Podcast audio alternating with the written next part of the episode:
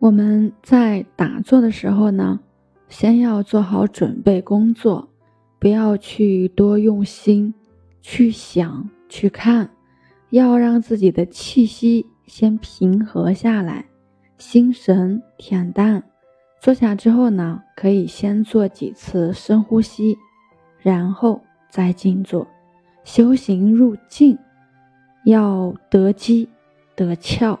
不能坐在一种无所事事的硬壳子里，在放下一切感觉和思虑当中，心神依然要和平常一样的清醒，在清醒而不糊涂当中，自自如如的放下妄念，但又不能放任自流，以致坠入蕴界。所谓蕴界，就是色、形象、受、感觉。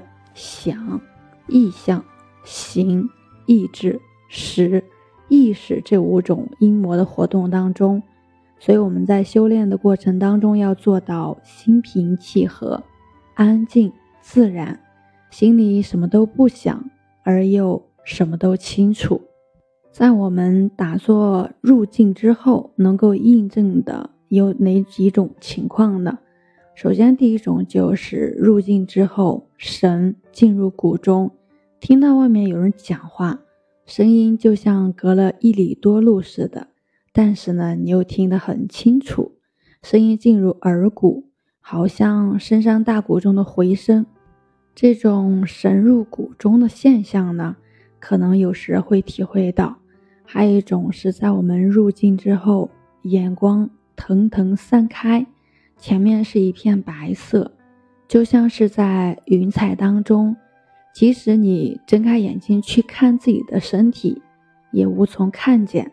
这种现象呢，被称为虚实生白，那是内外通明、吉祥的真相。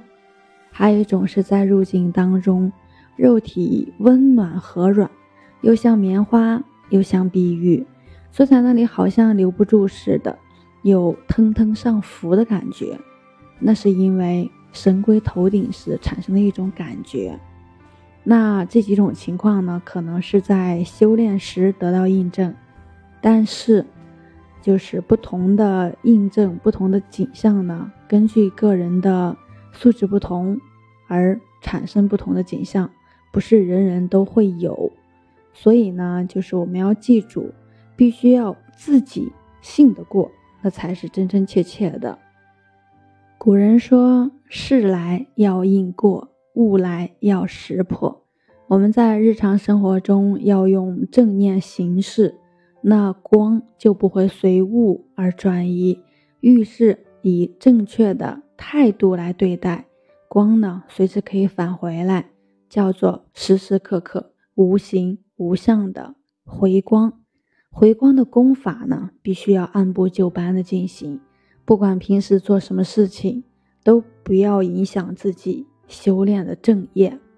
在日常生活当中，能够时时处处做反照功法，不着人相，不着我相，就等于随时随地的在回光。这才是我们修行的第一妙用。另外呢，就是在平常的一切待人。接物活动当中，要练习回光返照法，做到没有一刻间断，照此实行两三个月，就会有很大的印证效果了。怎样才能达到这样的印证呢？就是我们关键要在于每天坚持修炼，每天早晨起来排除各种干扰，静坐一到两个小时是最好不过了。总而言之呢，用心用意就是时光，放下意念就是性光，这里头有毫厘千里之差，不可不去仔细的去分辨。我们要知道，时不断，神就不生；心不空，丹就不结；心静了，就成了药；心空了，就成了丹。不执着任何事物，叫做心静。不留恋任何事物，叫做心空。空如果是能够发现的空，那空就不能算作空。直到空的忘掉了是空，这才算作是真空，真空才能妙有。回光返照呢，一定是专心致志、认认真真坚持去执行，只需要将珍惜凝照在中宫，久而久之，自然会通灵达变。回光返照呢，本质上就是让我们的食神退位了，元神觉醒了。